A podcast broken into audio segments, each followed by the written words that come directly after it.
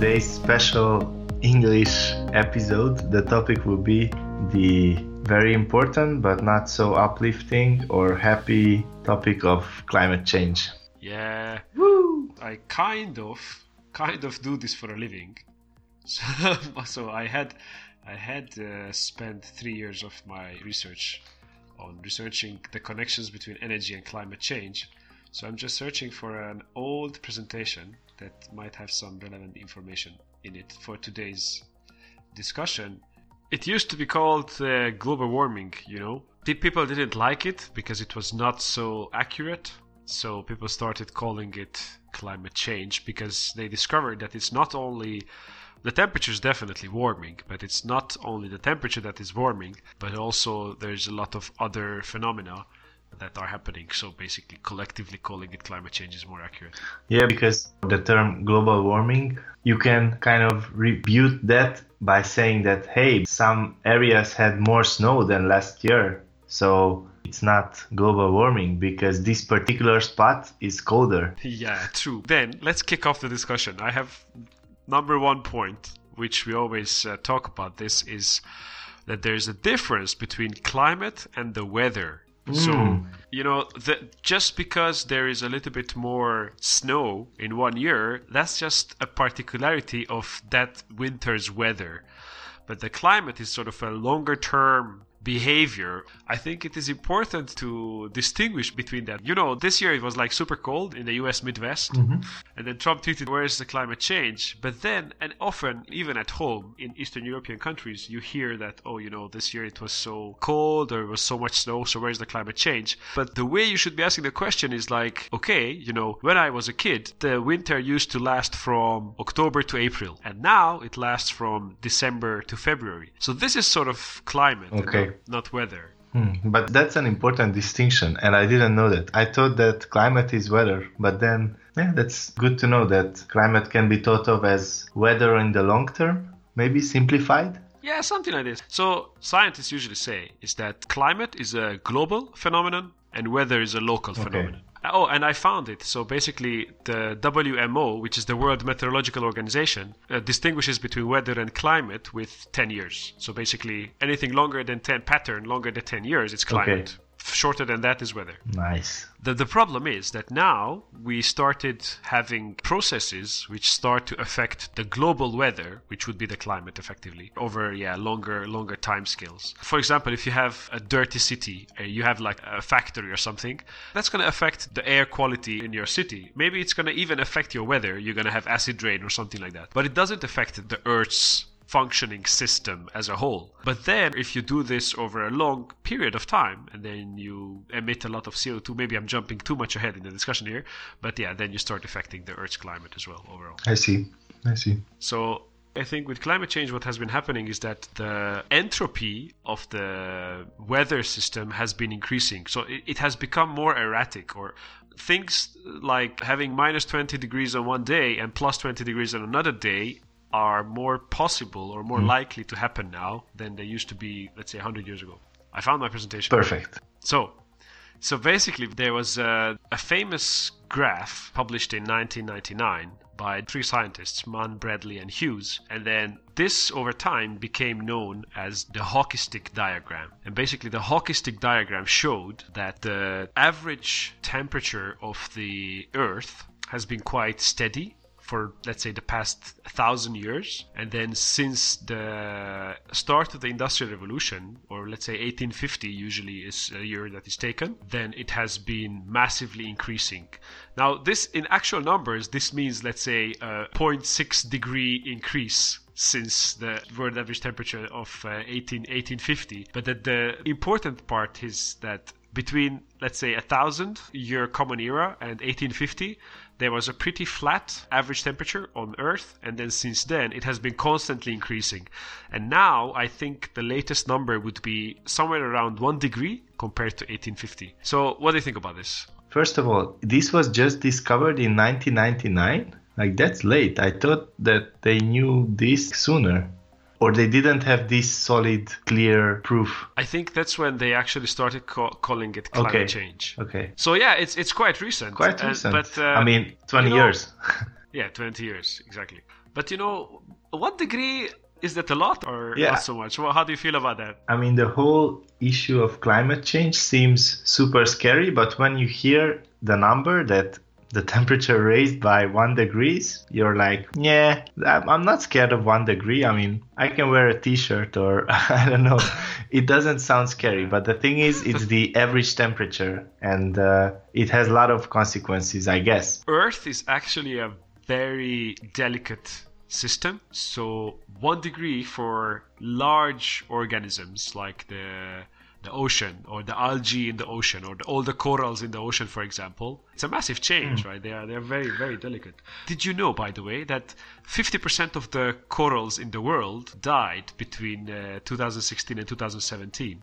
There was like a biggest mass coral extinction event ever because the average temperature of the Australian Ocean, basically the Pacific Ocean where the Great Barrier Reef is, it was uh, a summer, I think, hotter with about two degrees than average. And then most of the corals died. So, you know, it's a very delicate system. it's a very Hmm. But that's, delicate that's true because if you just think about yourself, you have the average body temperature, which is 36. And when you have 37, they say you have a fever and you're sick. Oh, right. It's just yeah. one degree. Like your body equilibrium, if it's one degree more, you're sick. Something's wrong with your body. So, I mean, this is a layman's metaphor, but the earth is sick. It has a fever.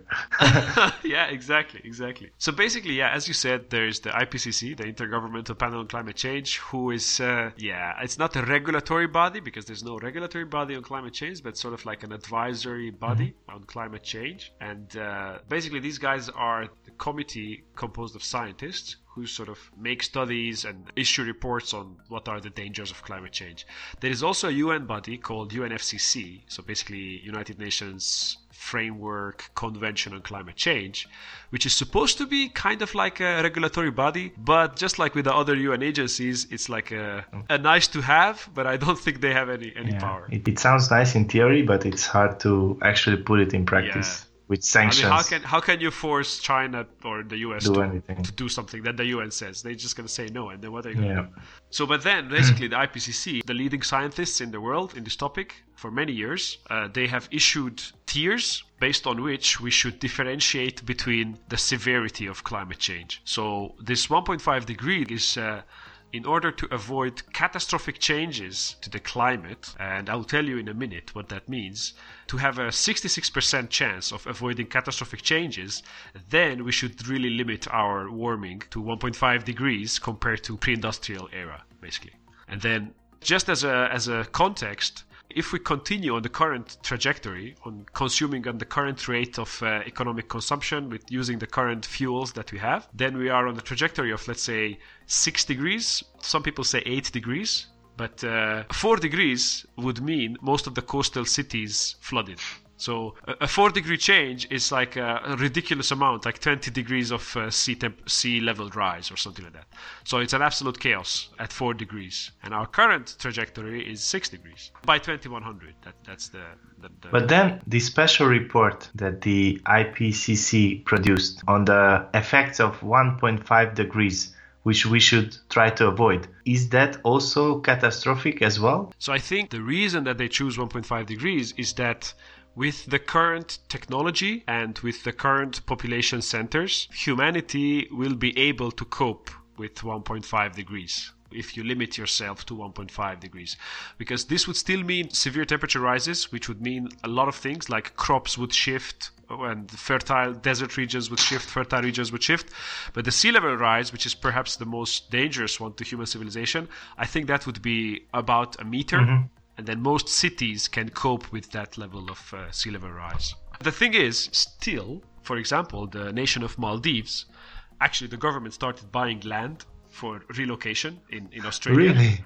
Because the average uh, height of the Maldives is like 50 centimeters above sea level, so there's absolutely no no way for them to survive climate change. And there's quite a few other nations like that in the in the in the Pacific, so they know that they're gone, so they need to prepare.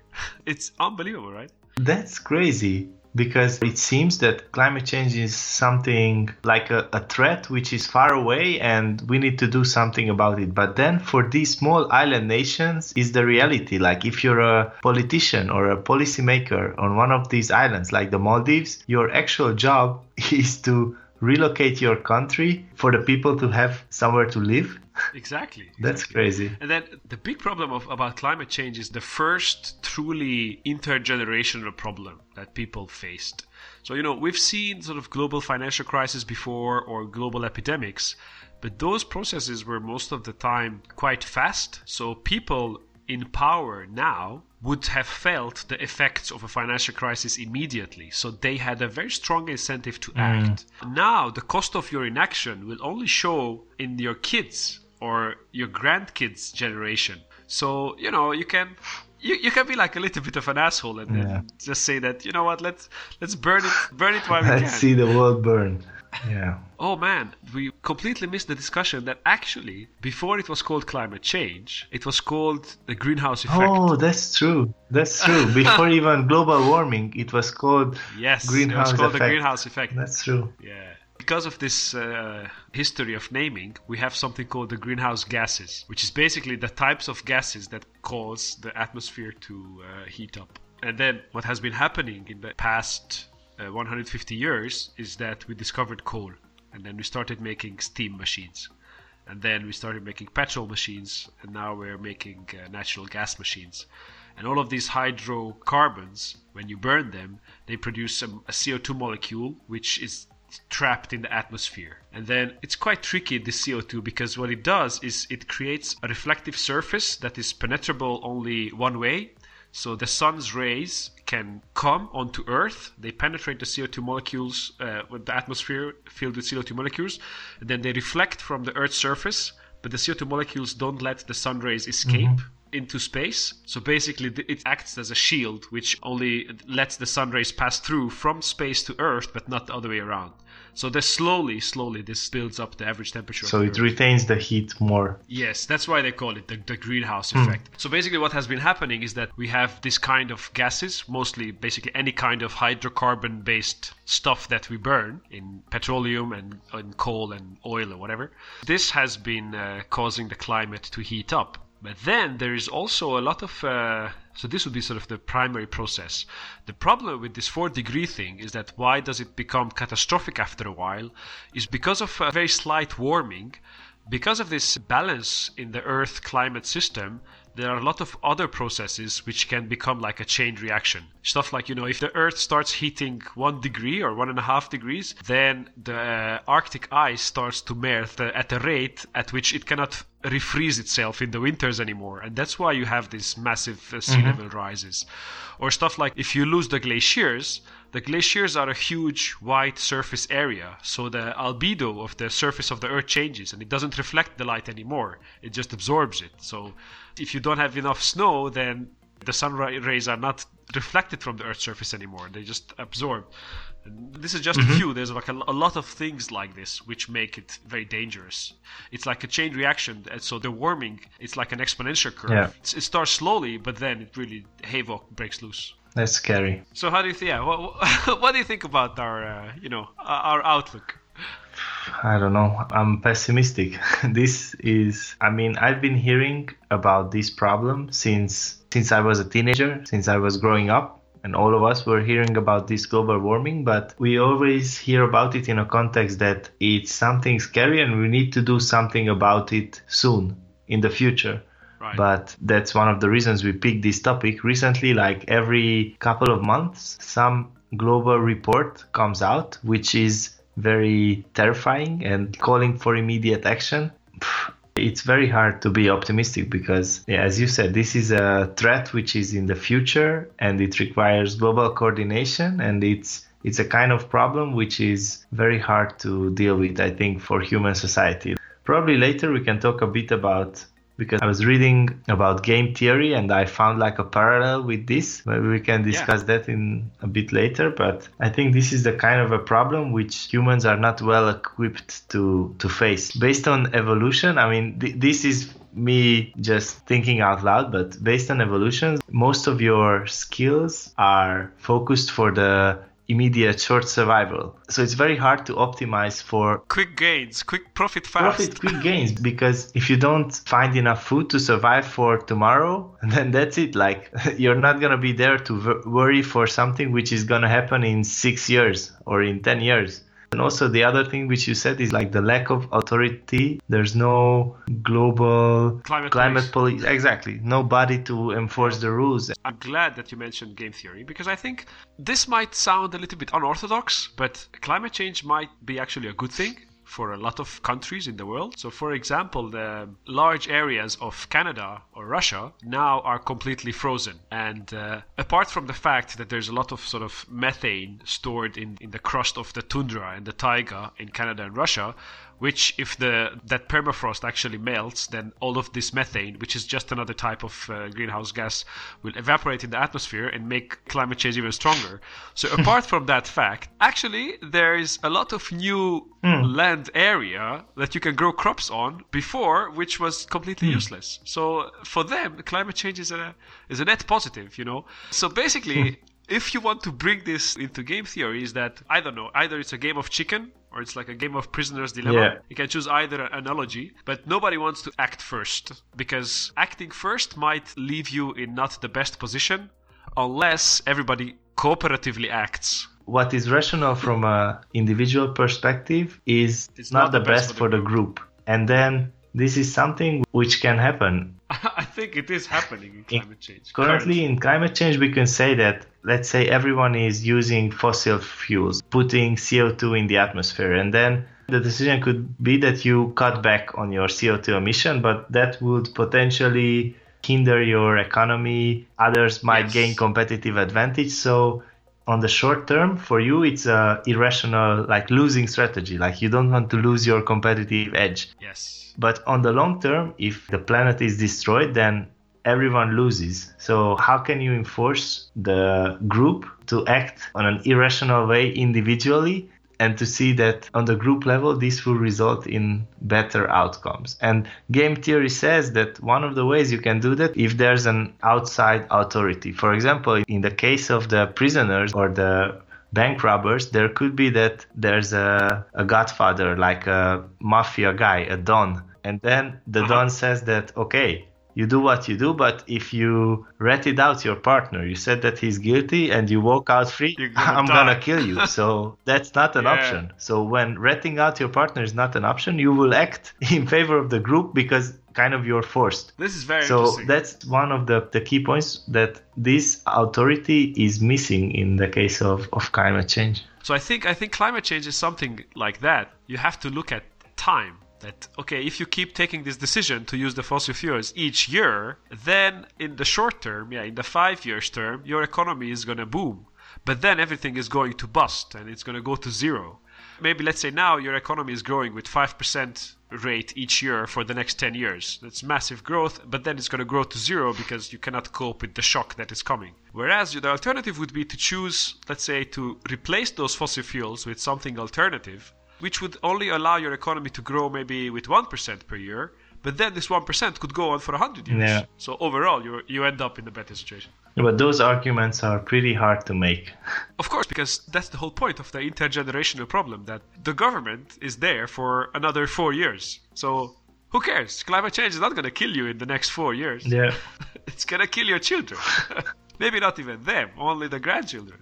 But actually, just to be a bit more serious, there's also the a school of thought which says that innovation will save our asses. I think there's even an mm-hmm. article mm-hmm. in a famous I don't know which newspaper. There's a famous newspaper. Which I think that's a very nice idea to believe in. So yeah, they say that you know you can delay everything because innovation you know you will invent a magical mm. anti-climate change weapon because of the natural progression of, yeah. of uh, technology which could be i mean you could defend it if you really wanted to i wouldn't do it but i think you could if you really yeah. wanted to i think it was in one of the previous episodes that we discussed that innovation might have slowed down a, little bit since early and the mid 20th century. So maybe there is a historical or sort of like a nostalgia bias. Hmm. That you know, innovation used to be this fast-paced thing that oh, we invented the space spaceships and telephones, and then most likely it will carry on like that. So we will just invent a fusion reactor or whatever, and it will save us from climate change. But maybe that's not true anymore. So what I wanted Yep. to say is that actually the climate change it's a more complicated prisoner's dilemma because it's a multiplayer prisoner's dilemma, not just two players, but Yeah. it's a couple of large countries. It's not a 200 player prisoner's dilemma because yeah, whatever, you know, poor Maldives, they cannot do anything. They don't even actually emit any CO2. Just you know, the five boats that the islands have it doesn't contribute to the global pool. So the main players here are sort of uh, China, US, EU, India, Russia, the large industrialized countries. You can call them the G7s or the G8s or whatever that need to get to one table and they need to collectively agree with, as you said, everybody has to agree because if just one of them defects, then everybody will defect suddenly, right? So if, uh, let's say, all the seven major economies agree that we're going to reduce emissions from next year, and this comes at a huge economic development burden, and then let's say China doesn't agree, and then suddenly the other countries will be like, oh, you know, you, you cannot grow at this pace because we need to be competitive with you. So that nobody will agree. So it's it's like a binary problem. It's all or nothing. Yeah, but that would be a good solution if uh, all these global powers could agree on a course of action and then also agree that they will enforce it on anyone who's not willing to do it. True, true. But then there is, uh, let's say, the newly industrialized or the newly developed countries, more specifically China and India, they usually have the argument that, look, US and Europe, you guys used all this coal and all this oil to develop to the level of where you are today. And then historically, you have emitted by far most of the CO2. So now it's our turn. You cannot tell us not to use fossil fuels because you just did it for 200 Yeah. years. So it's it's not fair. And then you can kind of understand it, right? So Yeah, it's unfair to pay this price with developing countries who are about to increase their standard of living and get to comfortable lifestyles and deny that from them because, oh, suddenly climate change is a huge problem. Like you haven't been contributing much, but don't start now. Yeah. Yeah, exactly. So especially India, who is expected to have like a very large population growth and also a lo- large economic consumption growth, you cannot tell them not to use coal power plants because it's the cheapest form of power. Of course, they're going to use that. Basically, the only people who have to reduce first is the US and uh, and Europe. Obviously, you can do some calculations in terms of what's your per capita emissions, and then this vastly changes across the world, and it's sort of more in North America where people tend to live a more energy intensive lifestyle. But uh, there's another very tricky thing. This was actually what I, what I was working on my PhD the concept of imported emissions. So, you know, China has a lot of emissions, but that's because the whole world manufactures their stuff in China. Ah, okay. So let's say if we make a quota on emissions for each country, then should the quota for China be the quota for China, or should it be the quota for the EU, who imports all of their shit from China? it seems to me that what is a viable course of action, what we can do about it, is more on a global level, more on industry level. And I was wondering if on an individual level, like you and me, people can change this, or that's so low on impact and so uncoordinated that probably it's not Yeah. worth the effort or it will not make a large impact. are you are you familiar with the bystander effect? Yeah, So, do you think that we have a bystander effect in climate change? What you were saying essentially is that that you know everybody should wait for others to do something before we do something. Mm, yeah, that's kind of the bystander effect. You're right. but I, I was just wondering that w- would it matter like if everyone changes their habits when when they shop they don't use extra plastic or extra packaging like Yeah. would that have a Plastic, huge impact or not Definitely, it would have a massive impact because you know there's seven billion people in the world, so that's a massive number. There's a lot of ways. If you just start buying less plastics, which is all hydrocarbons, right? So it's all made of oil, or it's all made of uh, fossil fuels. Or I wouldn't say this because I'm not a good advocate person. But if you fly less, that's actually the top and largest effect that you can have. So here's another trick: the fastest way of actually reversing the climate change effect, or at least stopping it, is uh, decarbonizing two sectors. One of them is the energy generation, which is currently it's about 40% of all emissions, the energy sector, and another 30% is the transportation sector. Mm. So if you decarbonize the energy generation and the transportation sectors, the rest of the emissions is basically the industrial processes, so manufacture of uh, cement and manufacture of plastics. Those are much more difficult to replace. What I mean by much more difficult, it means costs more, much more money to produce cement in an alternative, sort of carbon-free way. For example, perhaps the best effect you can do is make sure that you buy your electricity from a supplier that uses renewable energy or drive an electric car, but also make sure that you charge your electric car with renewable energy from the Yeah. solar panels on the roof, rooftop and not from a coal power plant. yeah, that's that what makes it tricky. I see, I see. There's also another way which I, I read that can help if you reduce your meat consumption because um, I just opened like a graph here. So of the habitable land surface on the earth, 50% is used for agriculture. So that's crazy. That's a huge number. That's So half yeah. half of the earth is used for agriculture, the habitable half, and then out of that, 77% is livestock. Oh man! And most of that livestock, I guess, it's uh, cattle. Um, yeah, I don't know the the details. But I think the chickens are usually in a in a hangar. You know, they're in not a outside. cramped hangar, so they, they don't Yeah. use up my space. but Right. so this is not just about how much percentage uses it it also uses a lot of energy to produce and sustain this industry so because of this the reason goes that even if you don't have to give up meat but reducing your consumption can have beneficial effects Yeah, I tend to agree. Or at least there's different kinds of energy intensities for producing different kinds of meat. So I think that sort of beef is the most energy intensive, then followed by I think uh, poultry, and then by pork meat, and then by fish. So if you replace, let's say, your proteins from uh, burgers to sushi, that's already a good thing. if this happens at a massive scale then Yeah, you shouldn't forget there's 7 billion people. It's a massive number. But also, I think one of the more difficult concepts to sell is uh, to consume less. To basically have less shit. That's that's one of the best ways to reduce climate Yeah. change. Because you know somehow you need to produce that stuff. So that's just energy. So try to reduce that. Don't own stuff. You know. that's yeah that needs a change in mentality a change in current trends There's a lot of economists who, who talk about stagflation and uh, degrowth, even. This is quite interesting because, yeah, in the past hundred years, and basically the economic leaders of the world now, who are most of the cases economists, they just have been growing up on the ideology that there's infinite growth. We are measuring the performance of a country not based on their wealth, but based on the growth in their GDP. So basically, mm. and we are even expecting this growth to grow over time. So that's just not sustainable in the long term. but I think the millennials generation are sort of even younger millennials than us. You know, I think there's room for hope. I think they have a much healthier mentality with regards to consumption. I think they tend to consume less or they tend to attach less value to things of ownership, I think. yeah Is is this your impression? yeah i have the same impression I, I don't know how up to date are you with sort of the, the Twitter sphere or the Instagram sphere. There's a, a young Swedish lady, I think she's like 12 or something like that.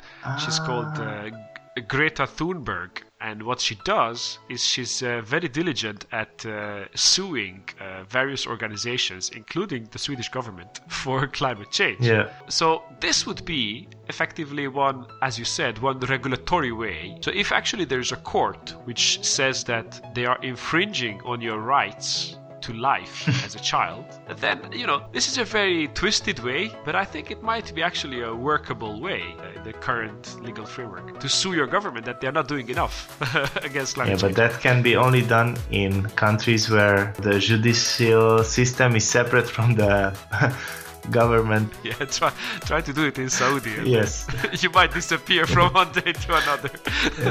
But uh, yeah, her story is quite uh, spectacular.